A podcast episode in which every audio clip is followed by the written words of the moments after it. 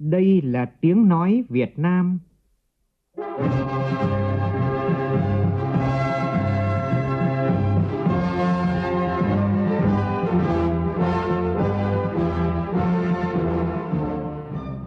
là tiếng nói Việt Nam, phát thanh từ Hà Nội, thủ đô nước Cộng hòa xã hội chủ nghĩa Việt Nam.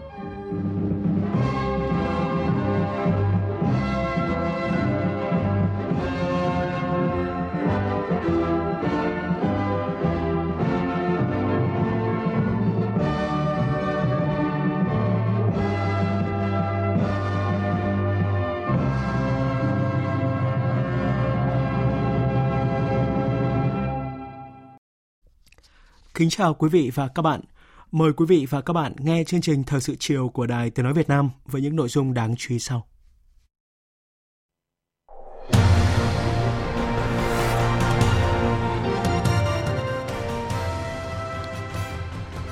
Dự lễ kỷ niệm 20 năm thành lập Hiệp hội Dệt may Việt Nam, Thủ tướng Nguyễn Xuân Phúc đề nghị ngành chuyển mạnh từ hình thức gia công sang sản xuất sản phẩm có giá trị gia tăng cao. Số liệu đánh giá lại quy mô GDP giai đoạn từ năm 2010 đến 2017 cho thấy toàn nền kinh tế nước ta tăng bình quân hơn 25% một năm. Các bộ Công Thương và Nông nghiệp Phát triển Nông thôn khẩn trương hoàn thiện bản đồ số về an toàn thực phẩm, giúp người dân tra cứu địa chỉ cơ sở cung cấp thực phẩm sạch. Bộ đội biên phòng khởi tố vụ án vận chuyển trái phép chất ma túy để điều tra về vụ 26 bánh heroin giạt vào bờ biển tỉnh Quảng Nam mới đây. Chỉ số mức độ an toàn không khí tại Hà Nội liên tục ở mức rất xấu trong nhiều ngày qua. Trong phần tin thế giới, Đảng bảo thủ của Thủ tướng Boris Johnson giành chiến thắng mang tính quyết định trong cuộc bầu cử ở Anh, mở đường cho nước này rời khỏi Liên minh châu Âu đúng thời hạn vào ngày 31 tháng 1 năm 2020. Các nhà lãnh đạo Liên minh châu Âu vừa thông qua mục tiêu tham vọng đưa lượng phát thải khí nhà kính về mức không vào năm 2050.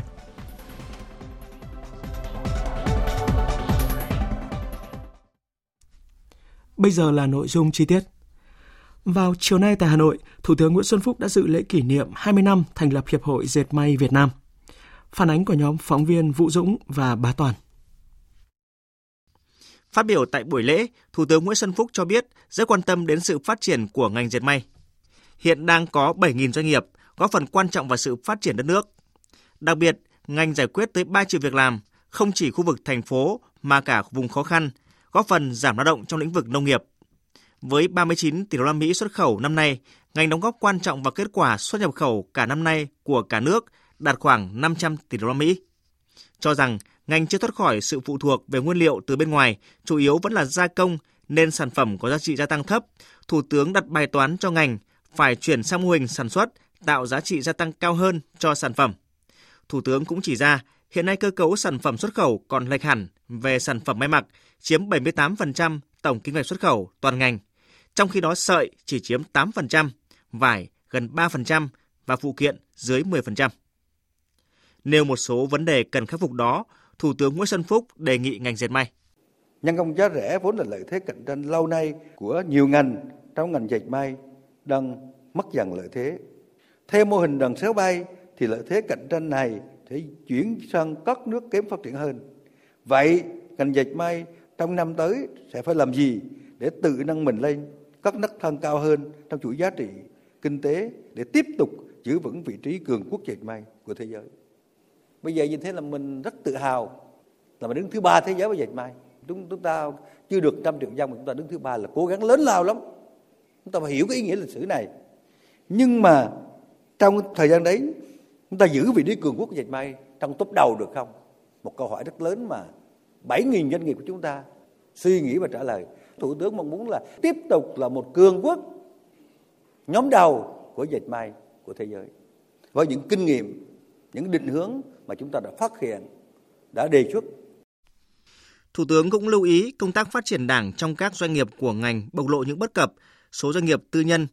có vốn đầu tư nước ngoài hiện đang chiếm hơn 70% trong tổng số doanh nghiệp của ngành, nhưng đang có nguy cơ không có tổ chức đảng trong một số doanh nghiệp này. Trong bối cảnh của cách mạng công nghiệp lần thứ tư, ngành cần tận dụng các lợi thế, thời cơ, nhận diện các nguy cơ. Đặc biệt, ngành cần tạo dựng thương hiệu doanh nghiệp và thương hiệu sản phẩm trong khu vực và thế giới, mang lại lợi ích lâu dài. Cụ thể, đến năm 2030 có ít nhất 30 thương hiệu của ngành đóng góp trong thương hiệu dệt may thế giới. Đồng thời phấn đấu xuất khẩu đạt kim ngạch 110 tỷ đô la Mỹ. Dệt may phải thuộc top đầu của thế giới về sản lượng, chất lượng, doanh số và lao động.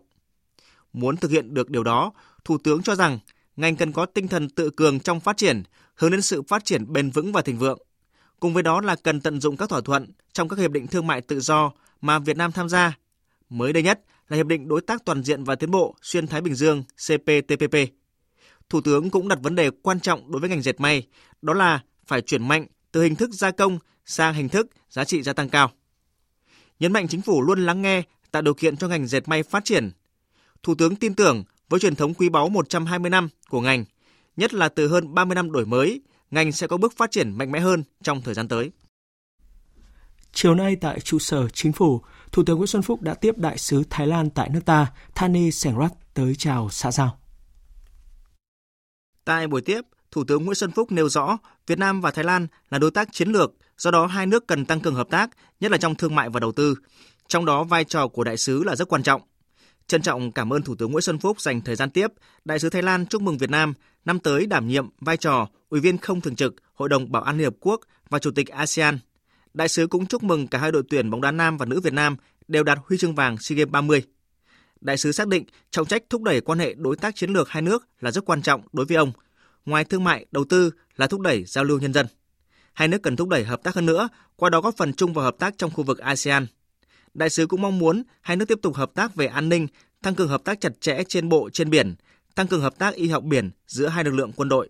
Tán thành với đại sứ về các quan điểm nêu ra, Thủ tướng mong muốn Việt Nam đẩy mạnh xuất khẩu vào Thái Lan, tiến tới cân bằng thương mại. Thủ tướng cũng đề nghị Thái Lan tạo điều kiện mở cửa thị trường cho một số sản phẩm của Việt Nam, đẩy nhanh tiến độ một số dự án trọng điểm của Thái Lan tại Việt Nam như dự án năng lượng điện, lọc hóa dầu và quan tâm bảo vệ môi trường, tăng cường hợp tác về du lịch. Thủ tướng cũng nhất trí hai bên cần chuẩn bị tốt cho phiên họp nội các chung sắp tới. Thủ tướng mong nhà vua và Thủ tướng Thái Lan thăm chính thức Việt Nam thời gian tới, thúc đẩy giao lưu cấp cao, tiếp tục triển khai các cơ chế hợp tác song phương, tạo thêm sung lực cho hợp tác giữa hai nước đi vào chiều sâu và thực chất hơn. Việt Nam khuyến khích và tạo mọi điều kiện thuận lợi cho các doanh nghiệp, nhà đầu tư Thái Lan làm ăn thành công ở Việt Nam và đề nghị Thái Lan tạo điều kiện cho các doanh nghiệp Việt Nam tìm hiểu cơ hội thúc đẩy đầu tư vào nước này, tăng cường kết nối giao thông với các nước trong tiểu vùng Đông Nam Á, nhất là tuyến hành lang kinh tế Đông Tây. Nhận lời mời của Tổng thống nước Cộng hòa Liên bang Myanmar U Win Min, Thủ tướng Nguyễn Xuân Phúc và phu nhân cùng đoàn đại biểu cấp cao chính phủ nước ta sẽ thăm chính thức nước Cộng hòa Liên bang Myanmar từ ngày 16 đến ngày 18 tháng 12 này.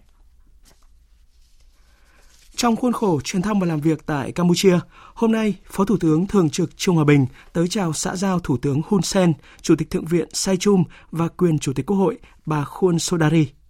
Tin của nhóm phóng viên Văn Đỗ và Tâm Hiếu thường trú tại Campuchia. Phó Thủ tướng Thường trực Trung Hòa Bình và các lãnh đạo cấp cao Campuchia khẳng định quyết tâm tăng cường mối quan hệ đoàn kết, hữu nghị, truyền thống và hợp tác toàn diện giữa hai nước, tiếp tục phát triển sâu rộng và vững chắc trong thời gian tới.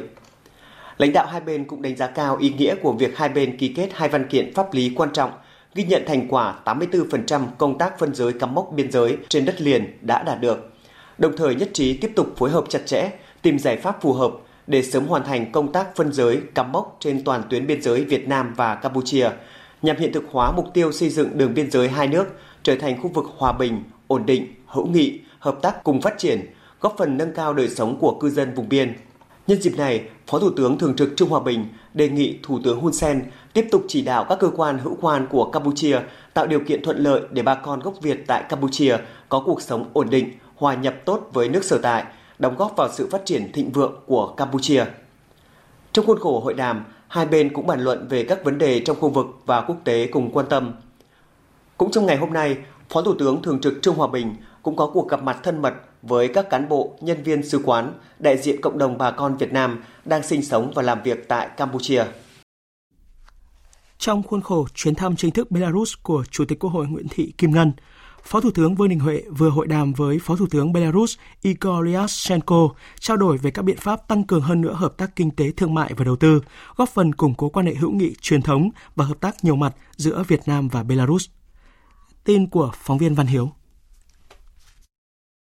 Hai phó thủ tướng nhất trí đẩy mạnh xuất nhập khẩu các mặt hàng hai nước có nhu cầu và thế mạnh như xe tải, thiết bị, phụ tùng, phân bón, sữa từ Belarus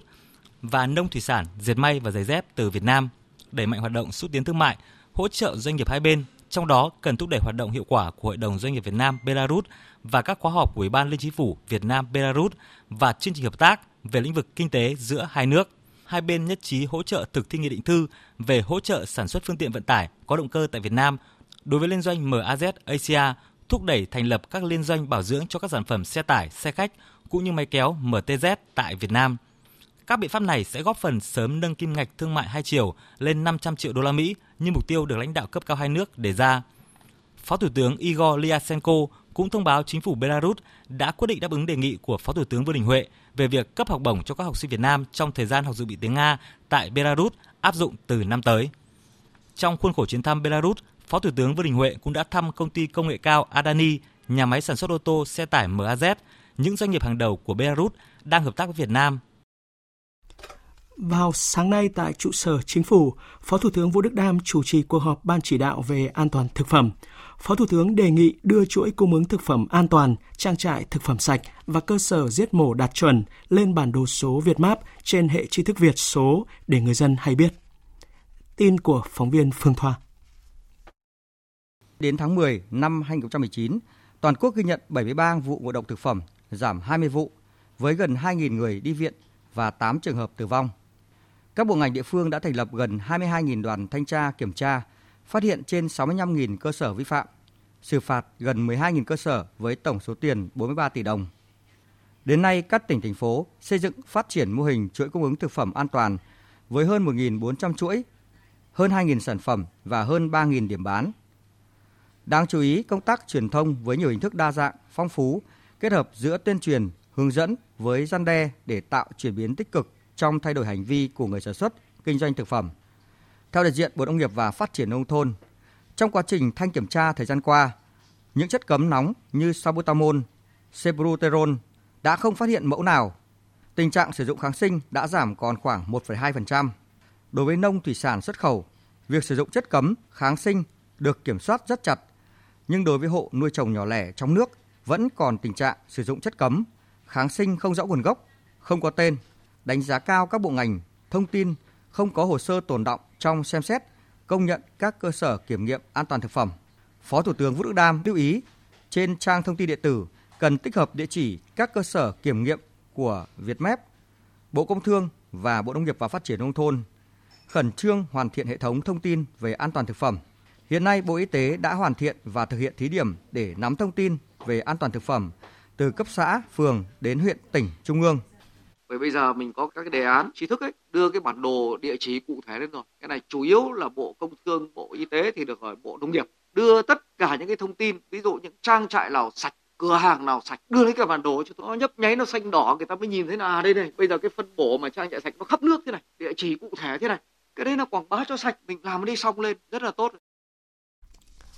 Hôm nay tại trụ sở chính phủ, tổ công tác của Thủ tướng kiểm tra tình hình thực hiện chương trình công tác năm nay của 9 bộ gồm Lao động Thương binh Xã hội, Công thương, Công an, Văn hóa Thể thao Du lịch, Ngoại giao, Kế hoạch Đầu tư, Tài chính, Giáo dục Đào tạo, Thông tin Truyền thông. Bộ trưởng chủ nhiệm Văn phòng Chính phủ Mai Tiến Dũng, tổ trưởng tổ công tác chủ trì buổi làm việc. Tin chi tiết như sau. Bộ trưởng Mai Tiến Dũng cho biết chỉ còn 17 ngày nữa là hết năm 2019, song vẫn còn rất nhiều chương trình đề án bị chậm, nếu không nhanh sẽ trở thành quá hạn. Các bộ kế hoạch và đầu tư, tài chính được giao số lượng đề án lớn nhưng tỷ lệ nợ động thấp, trong khi có những bộ được giao rất ít nhưng tỷ lệ nợ động chiếm rất cao như Bộ Lao động Thương binh và Xã hội,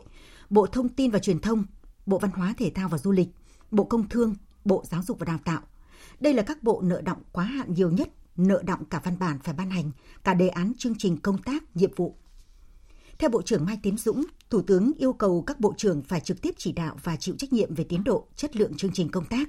luôn luôn nhắc nhở tổ công tác đôn đốc theo dõi quá trình triển khai của các bộ để báo cáo tại phiên họp chính phủ thường kỳ. Chất lượng chương trình công tác thể hiện chất lượng của cơ chế chính sách. Các đề án chương trình có phạm vi tác động lớn, vì vậy Thủ tướng yêu cầu xây dựng đề án phải có chất lượng, giải trình về việc có 18 văn bản đề án nợ động mà chỉ cam kết sẽ hoàn thành trong những ngày cuối cùng của năm nay, 10 đề án, còn lại xin chuyển sang năm 2020. Thứ trưởng Bộ Thông tin và Truyền thông Phạm Hồng Hải cho biết, những đề án văn bản xin lùi sang năm 2020 vì nội dung các đề án gắn chặt chẽ với thực tế như hoạt động đấu giá, chuyển nhượng quyền sử dụng kho số viễn thông, tên miền Internet, tần số vô tuyến điện. Nội dung này đang chờ phê duyệt của Thủ tướng hoặc có đề án cần tham khảo kinh nghiệm quốc tế để hoàn thiện, không kịp hoàn thành trong năm nay. Tổ trưởng Tổ công tác khẳng định Văn phòng Chính phủ chỉ thống nhất lùi một đề án của Bộ sang năm 2020, còn các đề án khác Bộ phải hoàn thành trong năm nay. Kết luận buổi làm việc, Bộ trưởng Mai Tiến Dũng, Tổ trưởng Tổ công tác của Thủ tướng, nhắc lại tinh thần các bộ là cần quyết tâm thực hiện các nhiệm vụ không để quá hạn.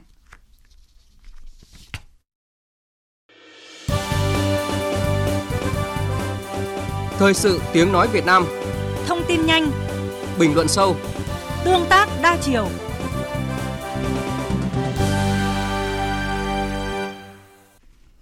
Vào sáng nay tại nhà Quốc hội, Ủy viên Bộ Chính trị, Phó Chủ tịch Thường trực Quốc hội Tòng Thị Phóng gặp mặt thân mật các đại biểu cựu thanh niên sung phong tiêu biểu về dự đại hội đại biểu toàn quốc lần thứ tư Hội cựu thanh niên sung phong Việt Nam. Tin cho biết. Phó Chủ tịch Quốc hội mong muốn Hội Cựu Thanh niên Sung phong Việt Nam tiếp tục củng cố tổ chức xây dựng hội vững mạnh, đề nghị các cấp ủy Đảng, chính quyền các cấp quan tâm đến cựu thanh niên sung phong Việt Nam.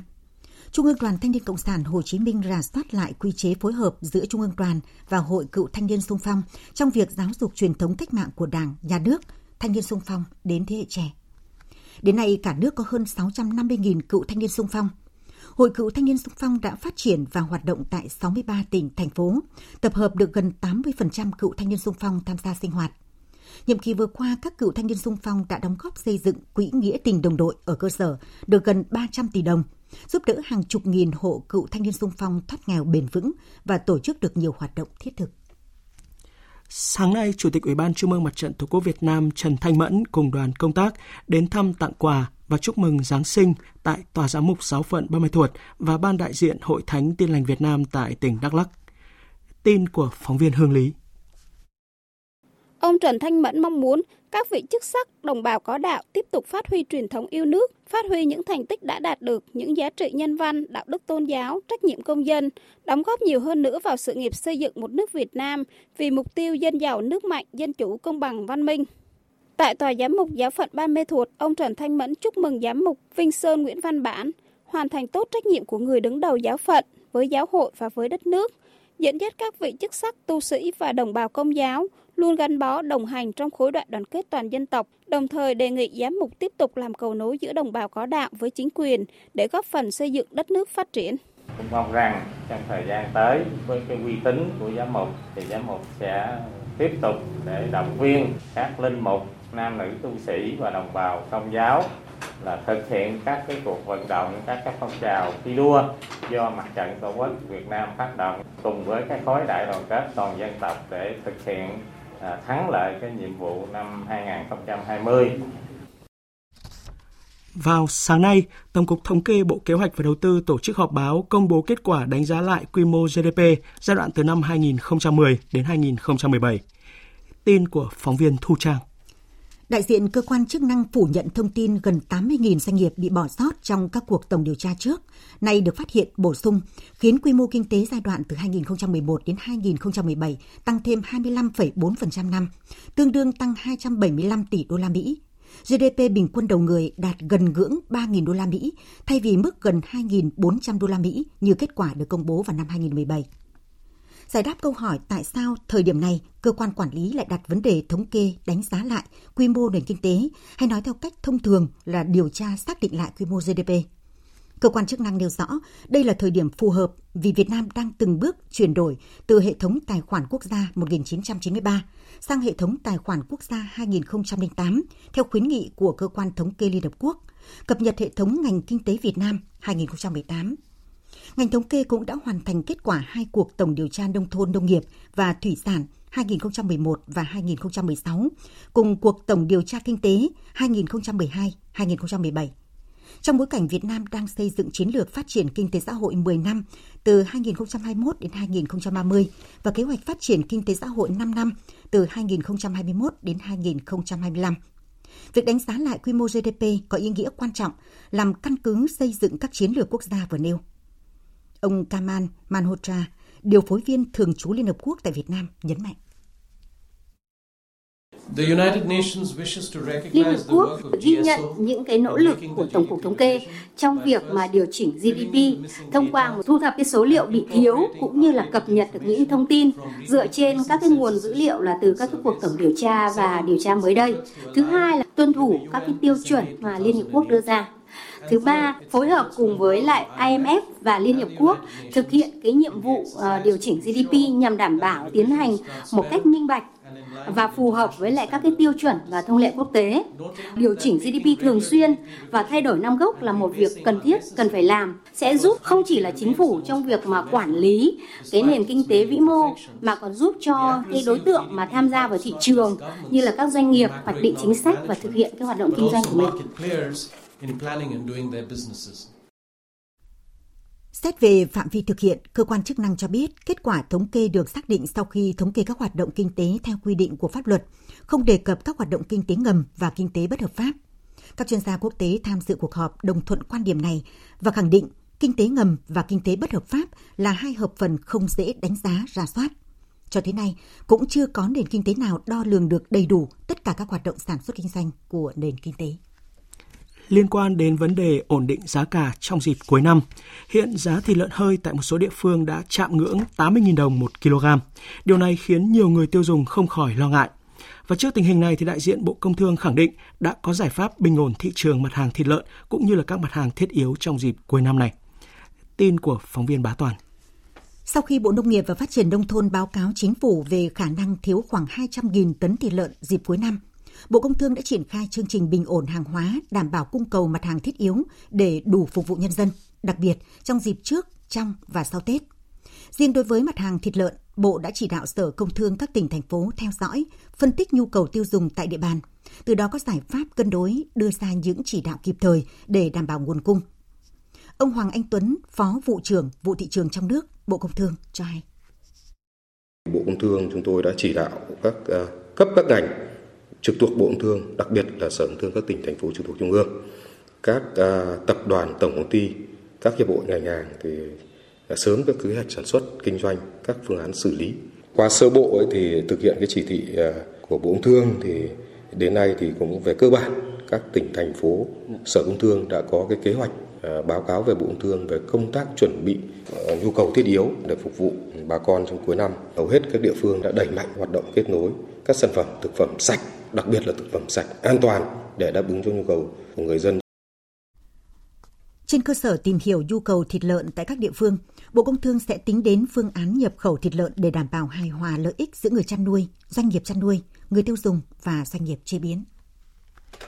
Tiếp theo là một tin vui về lĩnh vực văn hóa. Kỳ họp lần thứ 14 của Ủy ban Liên Chính phủ Công ước 2003 về bảo vệ di sản văn hóa phi vật thể đang diễn ra tại thủ đô Bogota, Cộng hòa Colombia.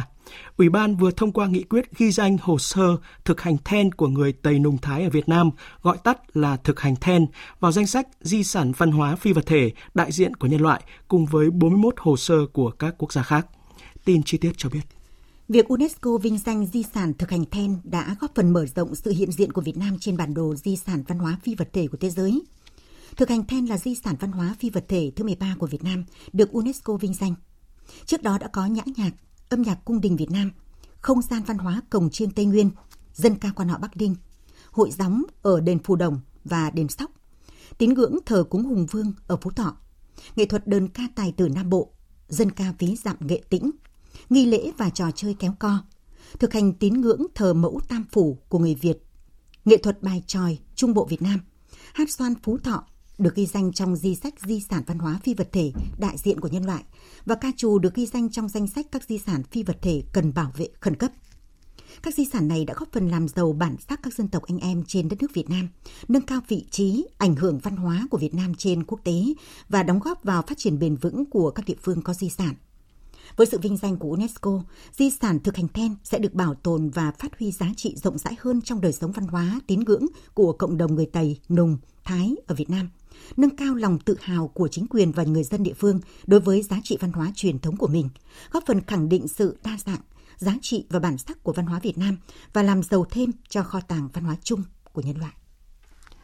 Trong khi đó, ngày hôm nay, Viện Nghiên cứu Trí tuệ Nhân tạo VinAI Research thuộc tập đoàn Vingroup đã công bố hai kết quả nghiên cứu khoa học đầu tiên tại Hội nghị quốc tế về hệ thống xử lý thông tin mạng thần kinh nhân tạo, hội nghị hàng đầu thế giới về trí tuệ nhân tạo đang diễn ra tại Canada. Với việc công bố này, thì Việt Nam đã trở thành nước thứ hai trong khu vực có công trình được công bố tại hội nghị. Tin của phóng viên Tạ Lan.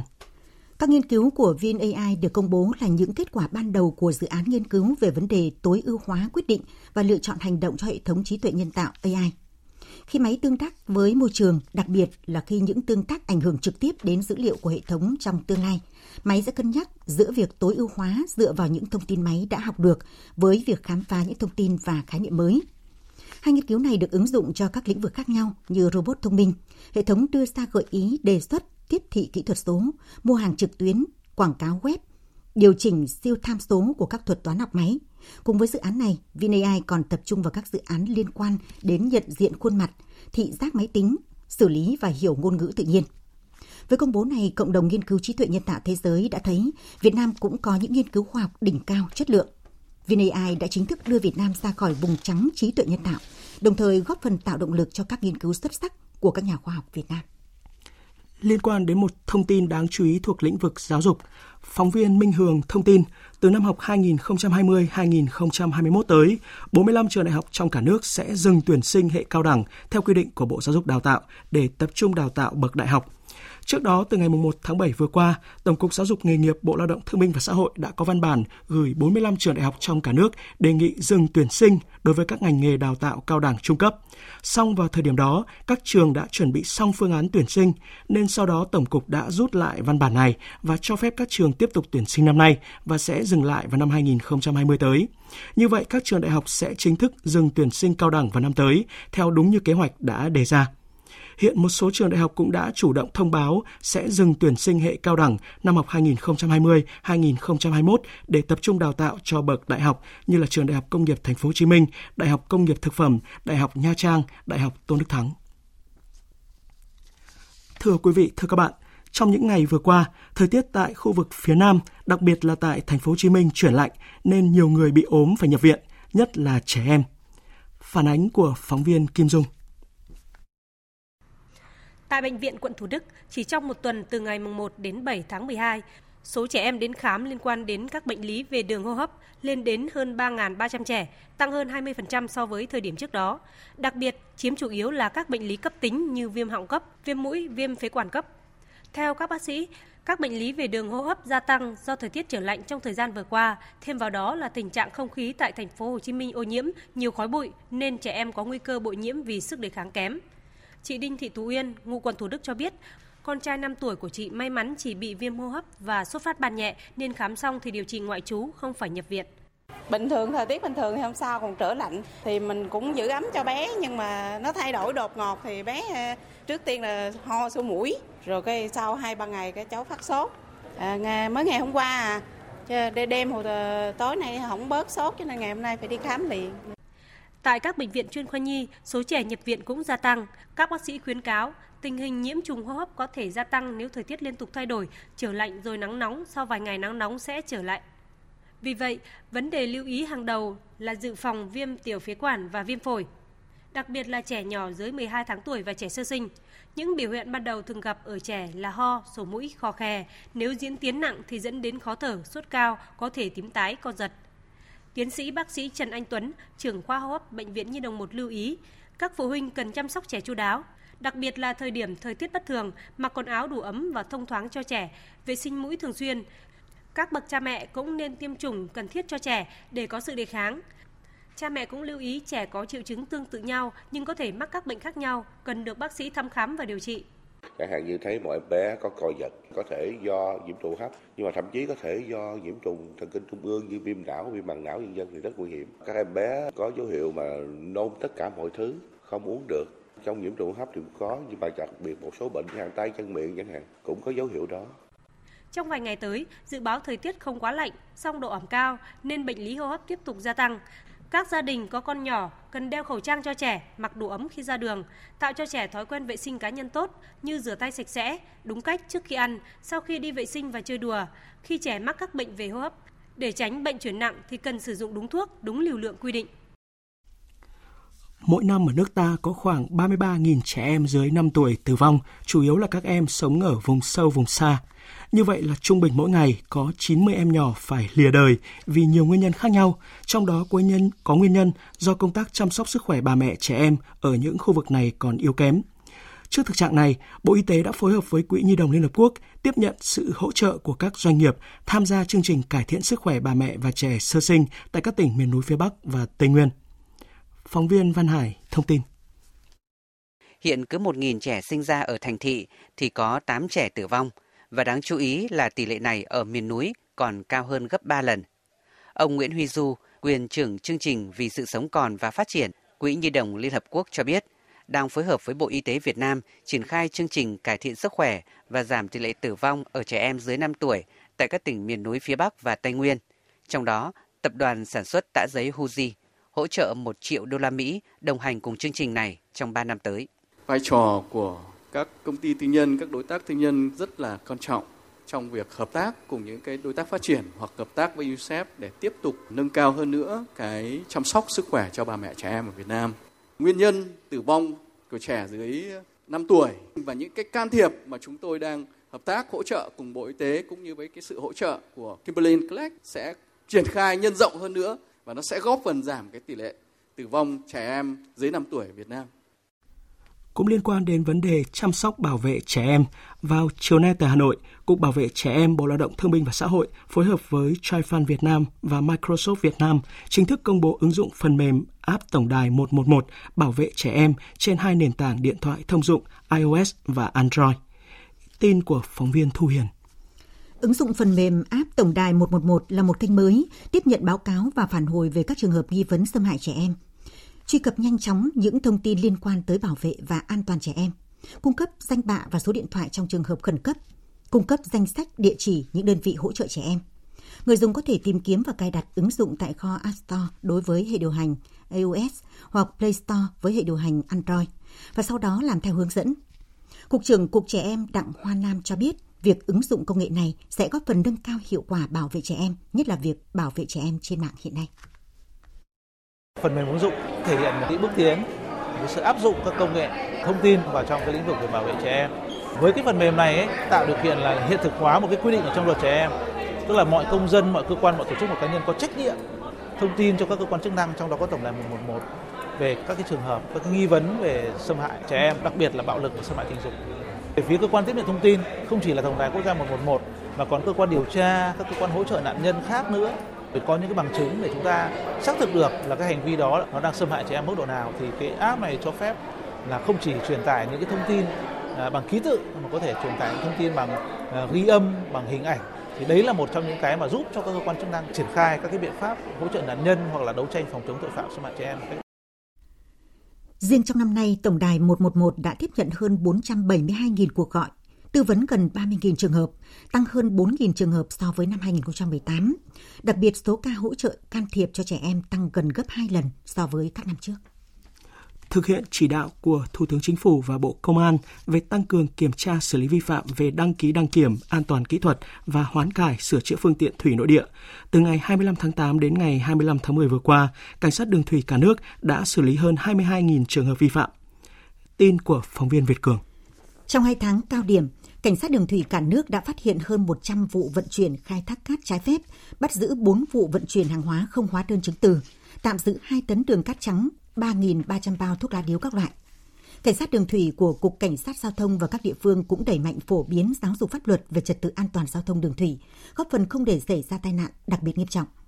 Tai nạn so với cùng kỳ năm ngoái giảm cả hai tiêu chí về số người chết và bị thương – Dự báo nhu cầu đi lại vận tải hàng hóa trên tuyến giao thông đường thủy nội địa từ nay đến cuối năm tăng cao. Lực lượng cảnh sát đường thủy cả nước tiếp tục xử lý nghiêm các hành vi vi phạm, đảm bảo tuyệt đối an ninh an toàn vận tải hành khách và hàng hóa của nhân dân. Bộ Chỉ huy Bộ đội Biên phòng Quảng Nam vừa ra quyết định khởi tố vụ án vận chuyển trái phép chất ma túy để điều tra làm rõ nguồn gốc số ma túy trôi giạt vào bờ biển xã Tam Thanh, thành phố Tam Kỳ, tỉnh Quảng Nam. Trước đó vào ngày 30 tháng 11 vừa qua, người dân xã Tam Thanh, thành phố Tam Kỳ, tỉnh Quảng Nam đã trình báo và giao nộp một bánh heroin nhặt được ở bãi biển xã Tam Thanh cho đồn biên phòng ngay trong đêm 30 tháng 11. Và tiếp đó đến ngày 4 tháng 12, có người dân đã tự giác đến giao nộp 26 bánh nghi là heroin cho bộ đội biên phòng Quảng Nam. Sau khi tiếp nhận heroin do người dân giao nộp, Bộ đội Biên phòng Quảng Nam đã phối hợp với các lực lượng chức năng tiến hành trưng cầu giám định và xác định đó là heroin. Bộ đội Biên phòng Quảng Nam đã quyết định khởi tố vụ án để điều tra làm rõ nguồn gốc số ma túy này. Về vụ đổ trộm chất thải nguy hại tại xã Bắc Sơn, huyện Sóc Sơn, Chủ tịch Ủy ban nhân dân thành phố Hà Nội vừa chỉ đạo làm rõ. Tin của phóng viên Huy Nam. Chủ tịch Ủy ban nhân dân thành phố giao công an thành phố chỉ đạo cảnh sát môi trường phối hợp với Ủy ban nhân dân huyện Sóc Sơn và các đơn vị liên quan kiểm tra xác minh, làm rõ và xử lý nghiêm theo quy định của pháp luật. Người đứng đầu chính quyền thành phố Hà Nội cũng giao Sở Tài nguyên Môi trường chủ trì phối hợp với Sở Xây dựng, Sở Nông nghiệp và Phát triển nông thôn, Ủy ban nhân dân huyện Sóc Sơn kiểm tra giám định chất thải trôn lấp trái phép, khẩn trương có biện pháp khắc phục ô nhiễm môi trường, không ảnh hưởng đến đời sống, sức khỏe của nhân dân báo cáo Ủy ban nhân dân thành phố trước 25 tháng 12 này. Ông Đặng Xuân Thụy, Chủ tịch Ủy ban nhân dân xã Bắc Sơn cho biết, sau khi phát hiện vụ việc, chính quyền địa phương đã giám sát chặt chẽ khu vực bị đổ trộm rác thải, lấy mẫu chất thải gửi phân tích xét nghiệm.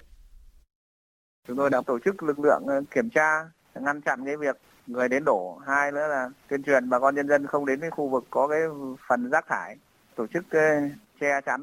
để không phát tán mùi đề nghị cơ quan chức năng là kiểm tra xác minh làm rõ để đưa ra khỏi cái địa bàn xã để đảm bảo cái tình hình ờ, trên địa bàn để nhân dân ổn định. Còn tại Lào Cai, Ủy ban nhân dân tỉnh vừa phê duyệt phương án phân bổ kinh phí nhằm di rời hơn 100 hộ dân nằm ở trung tâm ô nhiễm của khu công nghiệp Tàng Lỏng, huyện Bảo Thắng đến nơi an toàn. Tin của phóng viên An Kiên. Các hộ dân thuộc diện di rời tập trung tại tổ 1, tổ 5, thị trấn Tăng Lỏng và thôn Phú Hà 1, xã Phú Nhuận của huyện Bảo Thắng. Đây là những khu vực giáp xanh, xen kẽ giữa các nhà máy lớn, chịu tác động ô nhiễm môi trường lớn nhất. Tổng kinh phí di rời dự trù khoảng gần 130 tỷ đồng, chia làm hai giai đoạn, dự kiến hoàn tất trong năm 2020 tới. Nguyên tắc thực hiện trên cơ sở các nhà máy sẽ đóng kinh phí giải phóng mặt bằng, di chuyển dân cư. Sau đó phần diện tích đã bồi thường, giải phóng, được cấp giấy chứng nhận sử dụng đất thuê cho các nhà máy để trồng cây, cải tạo cảnh quan, cải thiện môi trường. Trước đó trong năm ngoái, các doanh nghiệp sở hữu nhà máy tại khu công nghiệp Tàng Lỏng đã góp kinh phí di rời gần 90 hộ dân ra nơi an toàn. Thưa quý vị, thưa các bạn, cùng với một số địa phương gần biển của vùng đồng bằng sông Cửu Long, mấy ngày gần đây, nước mặn bất ngờ từ cửa tiểu tấn công vào địa bàn tỉnh Tiền Giang sớm hơn cùng kỳ các năm trước gần 2 tháng. Chính quyền các ngành chức năng cũng như là người dân địa phương đang chạy đua với thời gian để ứng phó với nước mặn. Phản ánh của phóng viên Nhật Trường. Những ngày gần đây, có thời điểm nước mặn hơn 2 phần nghìn đã tràn về thành phố Mỹ Tho, tỉnh Tiền Giang, cách cửa tiểu hơn 60 km. Toàn hệ thống cống đập ngăn mặn trữ ngọt vùng ngọt quá Gò Công, dự án Bảo Định đóng kín. Ủy ban dân tỉnh Tiền Giang đã triệu tập cuộc họp khẩn để bàn các giải pháp đối phó với khẩn cấp với nước mặn. Trong đó tập trung bảo vệ 24.000 hecta lúa, hàng nghìn hecta vườn cây thanh long ở vùng ngọt quá Gò Công thuộc các huyện Gò Công Tây, Chợ Gạo, Gò Công Đông và thị xã Gò Công. Ông Đỗ Thành Sơn, Phó Giám đốc công ty trách nhiệm hữu hạn một thành viên khai thác các công trình thủy lợi tỉnh Tiền Giang cho biết, ở thời điểm này, bố trí cán bộ nhân viên trực 24 trên 24 tại cống Xuân Hòa, cống Bảo Định, đo đạt độ mặn để chủ động lấy nước ngọt. Chỉ riêng cống Xuân Hòa mỗi ngày lấy gạn được hơn 1 triệu mét khối nước ngọt. Công ty đã bố trí cái hệ thống à, quan trắc đo đạt cặp trên cái tuyến sông Tiền và cái hệ thống à, sông à, Dầm Cỏ phía bên kênh chợ gạo. Mặn đến đâu thì quan trắc tới đó. Tận dụng tối đa cái khai thác cái nước của cái cống xuyên Hòa để lấy để phục vụ cho cái sản xuất. Thì hiện giờ thì công ty tập trung nhân lực là một mười mấy lao động túc trực tại cống. À, ngoài ra thì đã tiến hành cho là thả phai rồi đắp đất những cái cống mà không có đảm bảo ngăn mặn trong dùng dự án của công. Hiện nay tình hình nước mặn đang diễn biến phức tạp. Tiền Giang đang lo ngại nữa là hơn 10.000 hecta vườn cây sầu riêng, chôm chôm mít ở các xã ven sông Tiền gồm Tân Phong, Ngũ Hiệp, Tam Bình, Hội Xuân của huyện Cai Lậy. Khu vực này còn bị nước mặn từ sông Cổ Chiên, Hàm Luông, tỉnh Bến Tre đạp qua kết hợp với nước mặn từ sông Tiền dâng cao. Do đó, chính quyền và nhà vườn các địa phương đang củng cố hệ thống cống ngăn mặn trữ ngọt. Ông Dương Nhân đây, chủ một hecta vườn sầu riêng tại xã Ngũ Hiệp, huyện Cai Lậy cho biết địa bàn xã đã được cấp trên đầu tư xây dựng 7 cống đập và có kế hoạch ứng phó cụ thể, nên hạn chế thiệt hại nếu có nước mặn dâng cao. Nói chung là anh em đảng quỹ của ủy ban xã có họp bàn theo kế hoạch nếu như nước mặn lên thì làm những cái cống hở còn ở đê bao thì siết lại và đồng thời là dùng túi ni lông dự trữ nước tưới. Còn độ nước mặn của sầu riêng á, thì là khoảng chừng một phần ngàn trở lên là nó bị ảnh hưởng rồi. Do đó mà mình đắp được bảy cái cống như vậy á, là thì đối với ngô hiệp là hạn mặn á, thì đỡ lo hơn để ứng phó với hạn mặn có thể kéo dài và gây ảnh hưởng trên diện rộng, các ngành chức năng và chính quyền địa phương có kế hoạch sẽ làm việc với các địa phương của tỉnh Long An để phối hợp khép kín các cống đập ở các địa bàn giáp ranh giữa huyện Tân Phước, Châu Thành, tỉnh Tiền Giang với thành phố Tân An, huyện Thạnh Hóa, huyện Tân Thạnh, tỉnh Long An. Chủ trương của tỉnh Tiền Giang là bằng mọi giá phải đảm bảo an toàn cho sản xuất, kiểm soát được nước mặn, hạn chế đến mức thấp nhất những thiệt hại do nước mặn tấn công. Liên tiếp trong nhiều ngày qua và ngày hôm nay, chất lượng không khí ở Hà Nội ở mức cảnh báo rất xấu. Trước tình trạng ô nhiễm không khí nghiêm trọng và còn kéo dài trong ít nhất 2 ngày tới, Sở Tài nguyên Môi trường Hà Nội khuyến cáo người dân trên toàn thành phố hạn chế ra ngoài. Nhóm nhạy cảm gồm người già, trẻ em và người mắc bệnh về đường hô hấp không nên ra khỏi nhà. Nếu có việc phải ra ngoài thì người dân nên trang bị khẩu trang chống bụi mịn, đóng kín các cửa sổ trong nhà và nên đi lại bằng ô tô hoặc xe buýt. Tiếp theo, biên tập viên Bùi Chuyên chuyển đến quý vị và các bạn một số thông tin thời tiết.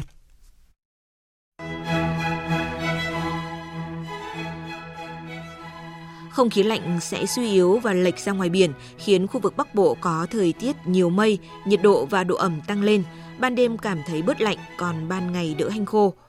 Trung tâm Dự báo Khí tượng Thủy văn Quốc gia cho biết, đến cuối tháng 12 của năm nay và đầu tháng 1 năm sau có thể sẽ xuất hiện những đợt không khí lạnh tăng cường với tần suất dày hơn. Còn tại thủ đô Hà Nội, duy trì tiết trời không mưa, lặng gió, có sương mù vào sáng sớm, khiến bụi bẩn khó phát tán. Chính điều này làm cho chất lượng không khí tại thủ đô khả năng vẫn ở mức xấu và rất xấu. Lời khuyên của chuyên gia đó là hãy đeo khẩu trang đạt tiêu chuẩn khi ra ngoài và hạn chế các hoạt động ngoài trời. Nhiệt độ tại Bắc Bộ và Trung Bộ tăng nhẹ từ 2 đến 3 độ so với những ngày trước, hơi ẩm thổi từ biển khiến độ ẩm cũng tăng dần. Trong khi đó, khu vực Trung Bộ từ ngày hôm nay có mưa rào vài nơi, Nam Bộ ngày nắng, đêm giảm từ 1 đến 2 độ.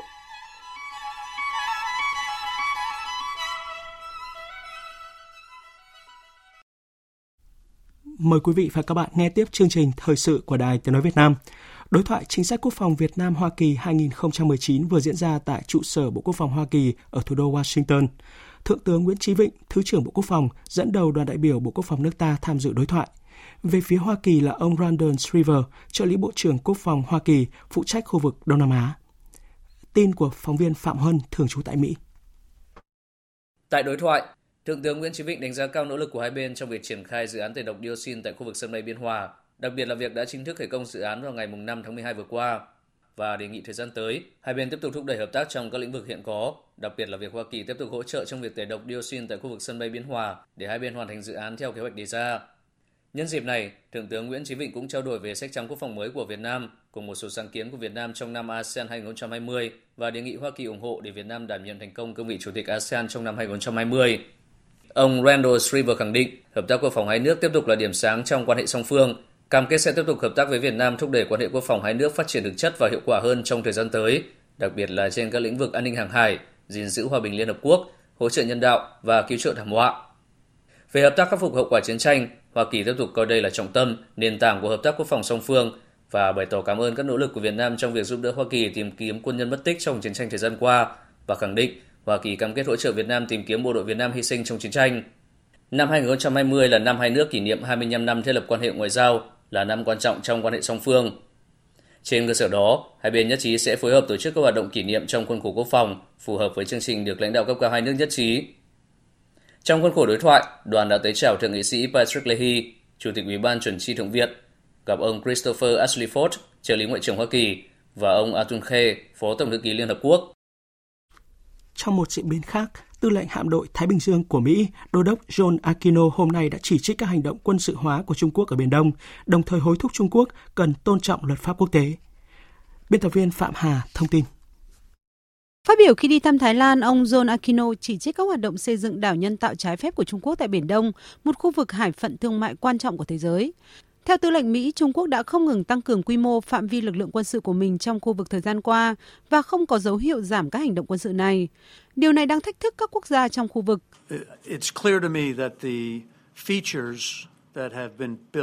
Rõ ràng, những hoạt động xây dựng của Trung Quốc tại Biển Đông đang đi trái lại với luật quốc tế, hủy hoại môi trường và hoàn toàn có mục đích quân sự nhằm thể hiện với các đối tác và các quốc gia trong khu vực về sức mạnh quân sự và cuối cùng là gây sức ép đối với các quốc gia khác. Bất chấp những tuyên bố của Trung Quốc, đối với tôi, những đảo nhân tạo họ xây dựng vì một mục đích là quân sự hóa khu vực. Trước hành động của Trung Quốc, ông John Aquino hối thúc Trung Quốc phải hoạt động phù hợp với luật quốc tế, đảm bảo một khu vực Ấn Độ-Thái Bình Dương tự do và cởi mở. Uh, three, over $3 trillion in trade passes through các hoạt động hàng hải với trị giá hơn 3.000 tỷ đô la Mỹ mỗi năm qua Biển Đông cho thấy tầm quan trọng của tất cả các quốc gia có thể tiếp cận được với vùng biển, giúp mang lại sự thịnh vượng cho các nước. Mỹ nhấn mạnh việc cần phải đảm bảo sự cởi mở và tự do hàng hải trên Biển Đông. Tư lệnh Mỹ John Aquino khẳng định Mỹ sẽ duy trì sự hiện diện tại khu vực này trong nhiều năm tới và sẵn sàng hợp tác với Trung Quốc, miễn là nước này tuân thủ các luật quốc tế. Thủ tướng Anh Boris Johnson đang trên đà giành chiến thắng lớn trong cuộc tổng tuyển cử, mở đường cho Anh rời khỏi Liên minh châu Âu đúng thời hạn vào ngày 31 tháng 1 năm 2020. Phóng viên Quang Dũng theo dõi khu vực Tây Âu đưa tin. Với việc công tác kiểm phiếu trên toàn bộ Vương quốc Anh đã hoàn tất, Đảng bảo thủ của Thủ tướng Anh Boris Johnson chính thức giành thắng lợi vang dội nhất trong vòng hơn 30 năm qua trong các cuộc tổng tuyển cử tại Anh, với 364 ghế, vượt xa con số của đối thủ chính là Công đảng chỉ giành được 203 ghế. Phát biểu mừng chiến thắng vào sáng sớm nay theo giờ London dưới các tấm băng rôn mang khẩu hiệu mới là chính phủ của nhân dân, ông Boris Johnson tuyên bố chiến thắng này là chiến thắng của nguyện vọng không thể tranh cãi của người dân Anh. Với nhiệm kỳ mới này, với đa số này, chúng ta đã có khả năng để thực hiện Brexit. Cuộc bầu cử này đã cho thấy việc thực thi Brexit giờ đây là một quyết định không thể đảo ngược, không thể tranh cãi, không thể chống lại của người dân Vương quốc Anh. Và cuộc bầu cử này cũng đặt dấu chấm hết cho tất cả những đe dọa về việc tổ chức một cuộc trưng cầu ý dân lần hai về Brexit. Trong khi đó, phát biểu sau thất bại cay đắng nhất của công đảng trong vài thập kỷ qua, thủ lĩnh công đảng Jeremy Corbyn thừa nhận sai lầm của mình trong chiến lược tranh cử và tuyên bố ông sẽ không lãnh đạo công đảng trong các kỳ bầu cử tiếp theo. Các lãnh đạo Liên minh châu đã đưa ra phản ứng với kết quả bầu cử tại Anh. Tân Chủ tịch Hội đồng châu Âu Charles Michel chúc mừng ông Boris Johnson, nhưng tuyên bố Liên minh châu Âu cần sớm thấy được quan điểm rõ ràng nhất từ phía Anh. Chúng tôi mong chờ việc Hạ viện Anh bỏ phiếu sớm nhất có thể về quyết định rời khỏi EU. Điều quan trọng là mọi thứ cần rõ ràng. Về phần mình, EU đã sẵn sàng đàm phán để xây dựng lại một mối quan hệ mật thiết với Vương quốc Anh. Trong khi đó, sau thất bại của các nghị sĩ trong việc thành lập liên minh chính phủ, Thủ tướng Israel Benjamin Netanyahu và đối thủ chính Benny Gantz đã bắt đầu chiến dịch bầu cử thứ ba trong chưa đầy một năm. Cam kết mà hai nhà lãnh đạo cùng đưa ra đó là chấm dứt tình trạng bế tắc chính trị tồi tệ nhất trong lịch sử đất nước. Tuy vậy, bằng cách nào thì đây vẫn là câu hỏi còn bỏ ngỏ.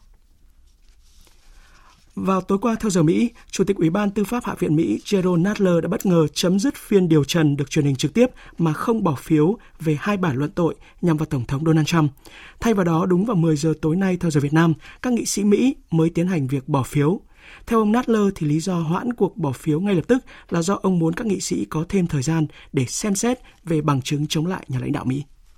Cách đây 3 ngày, các hạ nghị sĩ Đảng Dân Chủ tại Hạ viện Mỹ đã đưa ra hai bản luận tội nhằm vào Tổng thống Donald Trump, trong đó buộc tội nhà lãnh đạo này lạm dụng quyền lực và cản trở Quốc hội. Nhiều khả năng Ủy ban Tư pháp Hạ viện Mỹ, trong đó có các nghị sĩ Đảng Dân Chủ chiếm đa số, sẽ thông qua hai bản luận tội này. Sau đó các văn kiện dự kiến sẽ được chuyển đến Thượng viện để bỏ phiếu lần cuối vào 18 tháng 12 tới. Phản ứng trước động thái của các hạ nghị sĩ Mỹ, Tổng thống Mỹ Donald Trump khẳng định những cáo buộc này là hài hước và ông đang là nạn nhân của những cuộc săn phù thủy. Lực lượng cứu hộ của quân đội New Zealand vừa thông báo tìm thấy 6 thi thể nạn nhân và đang tiếp tục nỗ lực tìm kiếm hai thi thể còn mắc kẹt trên đảo Trắng do núi lửa phun trào vào đầu tuần này. Đại diện cảnh sát New Zealand, ông Mybert, cho biết. Today, New Zealand Defence Force and police Hôm nay, lực lượng quốc phòng New Zealand, cảnh sát và các dịch vụ khẩn cấp khác đã tìm thấy 6 thi thể nạn nhân và đã tiến hành bàn giao cho các gia đình của họ. Thật không may, vẫn còn hai thi thể khác chưa được tìm thấy. Vì vậy, các hoạt động tìm kiếm sẽ vẫn tiếp tục.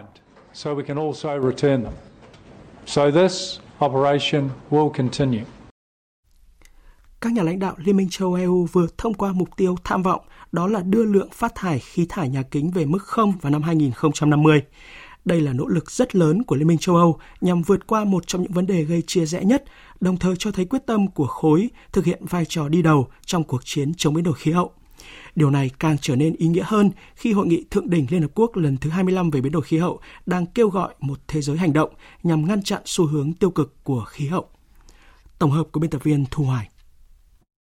Quyết định đưa ra một ngày sau thông báo của Ủy ban châu Âu về kế hoạch tăng trưởng mang tên Thỏa thuận xanh nhằm chống biến đổi khí hậu với 100 tỷ euro đầu tư để hỗ trợ các nước thành viên đồng ý từ bỏ năng lượng hóa thạch.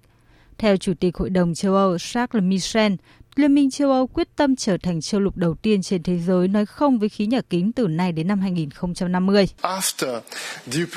Sau thỏa thuận xanh được Ủy ban châu Âu công bố hôm qua, chúng ta tiếp tục thông qua cam kết mạnh mẽ trong cuộc chiến chống biến đổi khí hậu. Châu Âu sẽ trở thành châu lục đầu tiên trên thế giới nói không với khí nhà kính. Cam kết đưa ra sau khi đã đánh giá mối quan tâm cũng như lợi ích của các quốc gia thành viên. Điều quan trọng là mọi quyết định đều phải đánh giá tới những hậu quả xã hội có thể.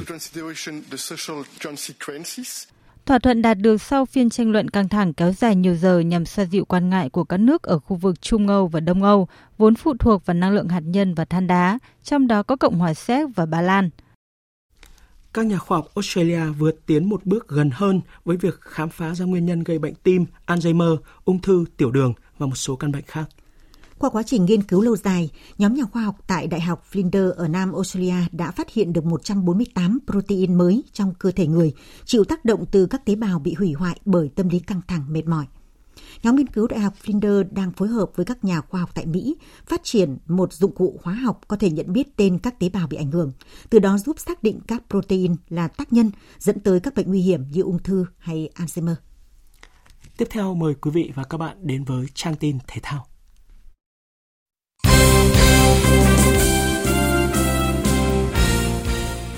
Thưa quý vị và các bạn, để chuẩn bị cho tham vọng dự World Cup 2026, các lứa cầu thủ trẻ của Việt Nam đã được Liên đoàn bóng đá Việt Nam VFF chọn thử lửa ở nhiều giải đấu ngay từ bây giờ. U20 Việt Nam sẽ tham dự giải bóng đá quốc tế truyền hình Bình Dương Cup Number One từ ngày mai 14 tháng 12 đến ngày 18 tháng 12 tại Bình Dương. Giải bóng đá quốc tế truyền hình Bình Dương Cup Number One diễn ra từ 14 đến 18 tháng 12 trên sân vận động Gò Đậu, tỉnh Bình Dương. Tham dự có bóng đội là U20 Việt Nam, U20 Myanmar, U20 Campuchia và chủ nhà BKMS Bình Dương. Theo kết quả bốc thăm, U20 Việt Nam sẽ đối đầu với U20 Campuchia ở bán kết diễn ra vào lúc 18 giờ ngày 15 tháng 12. Đội thắng sẽ gặp đội thắng trong cặp đấu giữa BKMS Bình Dương và U20 Myanmar để tranh ngôi vô địch và giải thưởng 500 triệu đồng. Đội về nhì sẽ nhận 300 triệu đồng và đội về ba là 150 triệu đồng. Dẫn dắt U20 Việt Nam là huấn luyện viên Dương Hồng Sơn. Đặc biệt, giải năm nay có sự có mặt của huấn luyện viên Philippe Trouche, huấn luyện viên lão làng của bóng đá thế giới, chuyên gia đào tạo bóng đá trẻ với hy vọng sẽ tìm được những nhân tố mới làm lớp kế cận. Tổng thư ký VFF Lê Hoài Anh nói: Chúng ta không thể có thành công nếu không có những cái đầu tư và chúng tôi cũng đang tham vọng một cái chiến lược 2026 do vậy thì những cái lựa cầu thủ mà sinh năm 99 này sẽ là những cầu thủ nòng cốt cho những cái chiến lược ờ, vòng loại World Cup 2026 và chúng tôi sẽ qua rất nhiều giải đấu, sẽ tuyển chọn các cầu thủ để làm sao mà ừ, có những cái đầu tư cho họ để mà hướng đến mục tiêu sang bóng đá Việt Nam. Ngày mai 14 tháng 12, U22 Việt Nam sẽ bắt đầu chuyến tập huấn tại Hàn Quốc. Trước chuyến đi này, tiền vệ Nguyễn Quang Hải thông báo đã bình phục chấn thương. Quang Hải bị chấn thương trong trận gặp Singapore tại vòng bảng SEA Games 30 vừa qua. Chấn thương khiến Quang Hải không thể tham dự 3 trận cuối cùng của U22 Việt Nam. Theo thông tin ban đầu của bác sĩ đội tuyển Việt Nam, Quang Hải cần khoảng thời gian vài tuần nghỉ ngơi phục hồi. Tuy nhiên, tiền vệ sinh năm 1997 đã hồi phục nhanh hơn dự kiến, nên huấn luyện viên Park Hang-seo đã điền tên anh vào danh sách đi tập huấn ở Hàn Quốc. Trong khi đó tại Bỉ, tiền đạo Nguyễn Công Phượng vẫn đang miệt mài tập luyện để mong có suất đá chính ở câu lạc bộ Saint Troiden. Dưới thời huấn luyện viên Mark Price, Công Phượng liên tục ngồi dự bị, chỉ được tung vào sân duy nhất một lần trong trận Saint Troiden, thua Club Brugge 0-6 hồi đầu mùa giải. Tuy nhiên, Saint Troiden đã sa thải huấn luyện viên Mark Price và đang tìm kiếm huấn luyện viên mới. Điều này có thể mang đến cho Công Phượng hy vọng bởi ông Mark Price không trọng dụng anh trong quãng thời gian tại vị. Một huấn luyện viên mới đến cũng đồng nghĩa Công Phượng có thêm động lực để phấn đấu hơn trong những buổi tập. Hiện sau 18 vòng đấu, Doanh đần được 22 điểm và đang đứng thứ 10 trên 16 đội tham dự giải vô địch quốc gia Bỉ. Dạng sáng ngày 15 tháng 12, Doanh đần sẽ có chuyến làm khách trên sân của Junte Warawem ở vòng 19 giải vô địch Bỉ. Thưa quý vị và các bạn, UEFA Champions League mùa giải 2019-2020 đã xác định xong 16 cái tên vượt qua vòng bảng. Có chút bất ngờ khi Liverpool không nằm ở bảng đấu khó, vẫn phải chờ đến khi lượt cuối mới lọt vào vòng sau. Trong khi Atalanta, đội bóng lần đầu tiên góp mặt ở sân chơi Champions League, vượt qua cửa hẹp để ghi tên mình vào vòng 16 đội. Liverpool nằm ở bảng E với những đối thủ không quá mạnh là Napoli, Sunberg và Genk, nhưng chỉ có thể vào vòng 16 đội sau chiến thắng 2-0 trên sân Sunburg ở lượt đấu cuối. Huấn luyện viên Jurgen Klopp thừa nhận đội bóng của ông còn nhiều việc phải làm trong thời gian tới. Hiện tại, Liverpool vẫn đang dẫn đầu Premier League và là đội vô địch Champions League, nhưng chúng tôi vẫn còn nhiều hạn chế. Chúng tôi phải làm việc chăm chỉ mới mong giành điều mình cần để đạt được mục tiêu. Chúng tôi phải có kế hoạch ngay trong tháng 12 này. Tôi hiểu những hạn chế của các cầu thủ và chúng tôi phải nỗ lực nhiều hơn nữa. Chúng tôi cần phải sẵn sàng. Trong khi đó, Atalanta, đội bóng lần đầu tiên góp mặt ở sân chơi Champions League đã đoạt vé đi tiếp. Qua 3 trận đầu tiên ở bảng C, Atalanta không giành nổi một điểm, nhưng sau đó họ đã cầm hòa Man City 1-1, thắng Dinamo Zagreb 2-0, đánh bại Shakhtar Donetsk 3-0 để chiếm ngôi nhì bảng C và theo chân Man City vào vòng 16 đội. Huấn luyện viên Gian Piero Gasperini tỏ ra rất phấn chấn về thành tích mà Atalanta vừa giành được. Felicità, no, sono eh, veramente felice per eh, Tôi rất hạnh phúc. Tôi cực kỳ vui vì những gì các cầu thủ đã làm được cho người hâm mộ và cho Atalanta. Tôi đã thấy nhiều người vui mừng như phát điên. Một cảm giác thật đặc biệt. Có người còn ví chúng tôi như những người hùng. Tôi biết là cả thành phố đã dõi theo và cổ vũ cho chúng tôi cuồng nhiệt. Atalanta vừa trải qua khoảnh khắc tuyệt vời, nhưng chúng tôi cần phải giữ được đôi chân trên mặt đất. Però quando poi ci capita di festeggiare è giusto anche farlo. Lễ bốc thăm chia cặp vòng 16 đội sẽ diễn ra vào lúc 18 giờ ngày thứ hai, 16 tháng 12 theo giờ Việt Nam tại trụ sở của UEFA ở Nyon, Thụy Sĩ. Dự báo thời tiết Trung tâm Dự báo Khí tượng Thủy văn Quốc gia cho biết, cả nước trong những ngày tới đều tăng nhiệt, miền Bắc buổi sáng bớt bút giá, đến trưa và chiều chuyển nắng ấm. Còn tại khu vực Tây Nguyên và Nam Bộ tiếp diễn chuỗi ngày nắng khô. Trên biển, Trung tâm Dự báo Khí tượng Thủy văn Quốc gia cho biết, đêm nay và ngày mai do ảnh hưởng của không khí lạnh nên vùng biển phía đông bắc của khu vực Bắc Biển Đông, vùng biển ngoài khơi các tỉnh từ Bình Thuận đến Cà Mau, phía tây của khu vực Nam Biển Đông, bao gồm cả vùng biển phía tây quần đảo Trường Sa có gió đông bắc mạnh cấp 6, giật cấp 8, sóng biển cao từ 2 đến 3 mét, biển động. Và sau đây sẽ là phần dự báo chi tiết các khu vực đêm nay và ngày mai. Phía Tây Bắc Bộ đêm không mưa, ngày nắng, đêm và sáng sớm trời rét, nhiệt độ từ 8 đến 25 độ. Phía Đông Bắc Bộ, đêm có mưa nhỏ vài nơi, trưa chiều giảm mây hưởng nắng. Đêm và sáng sớm trời rét, nhiệt độ từ 11 đến 24 độ, vùng núi có nơi dưới 9 độ. Các tỉnh từ Thanh Hóa đến Thừa Thiên Huế nhiều mây, phía Bắc có mưa vài nơi, phía Nam có mưa rào nhẹ, đêm và sáng sớm trời rét, nhiệt độ từ 15 đến 26 độ. Các tỉnh ven biển từ Đà Nẵng đến Bình Thuận có mưa rào và rông vài nơi, nhiệt độ từ 19 đến 30 độ. Tây Nguyên, đêm có mưa vài nơi, ngày nắng, đêm và sáng sớm trời rét, nhiệt độ từ 16 đến 28 độ. Nam Bộ, đêm không mưa, ngày nắng, nhiệt độ từ 21 đến 31 độ. Khu vực Hà Nội, không mưa, trưa chiều giảm mây hưởng nắng, đêm và sáng sớm trời rét, nhiệt độ từ 15 đến 24 độ. Tiếp theo là dự báo thời tiết biển, vịnh Bắc Bộ có mưa vài nơi, tầm nhìn xa trên 10 km, gió Đông Bắc cấp 4. Vùng biển từ Quảng Trị đến Ninh Thuận có mưa rải rác ở ven bờ, tầm nhìn xa trên 10 km, giảm xuống từ 4 đến 10 km trong mưa, gió Đông Bắc cấp 4, cấp 5. Vùng biển từ Bình Thuận đến Cà Mau có mưa rào và rông vài nơi, tầm nhìn xa trên 10 km, gió Đông Bắc cấp 5, có lúc cấp 6, giật cấp 8, biển động. Vùng biển từ Cà Mau đến Kiên Giang và Vịnh Thái Lan có mưa rào và rông vài nơi, tầm nhìn xa trên 10 km, gió Đông Bắc cấp 5. Khu vực Bắc Biển Đông có mưa vài nơi, tầm nhìn xa trên 10 km, gió Đông Bắc cấp 5, riêng vùng biển phía Đông Bắc giật cấp 6, cấp 7, biển động. Khu vực giữa Biển Đông và khu vực quần đảo Hoàng Sa thuộc thành phố Đà Nẵng có mưa rào và rông vài nơi, tầm nhìn xa trên 10 km, gió Đông Bắc cấp 5. Khu vực Nam Biển Đông và khu vực quần đảo Trường Sa thuộc tỉnh Khánh Hòa có mưa rào và rông rải rác, tầm nhìn xa trên 10 km, gió Đông Bắc cấp 5, riêng vùng biển phía Tây cấp 6, giật cấp 8, biển động. Tới đây chúng tôi kết thúc chương trình Thời sự chiều nay. Chương trình do các biên tập viên Hải quân Minh Châu và Thu Hòa thực hiện với sự tham gia của phát thanh viên Minh Nguyệt, kỹ thuật viên Tuyết Mai, chịu trách nhiệm nội dung Nguyễn Thị Tuyết Mai. Quý vị và các bạn có thể nghe lại chương trình này tại địa chỉ trang web vov1.vn.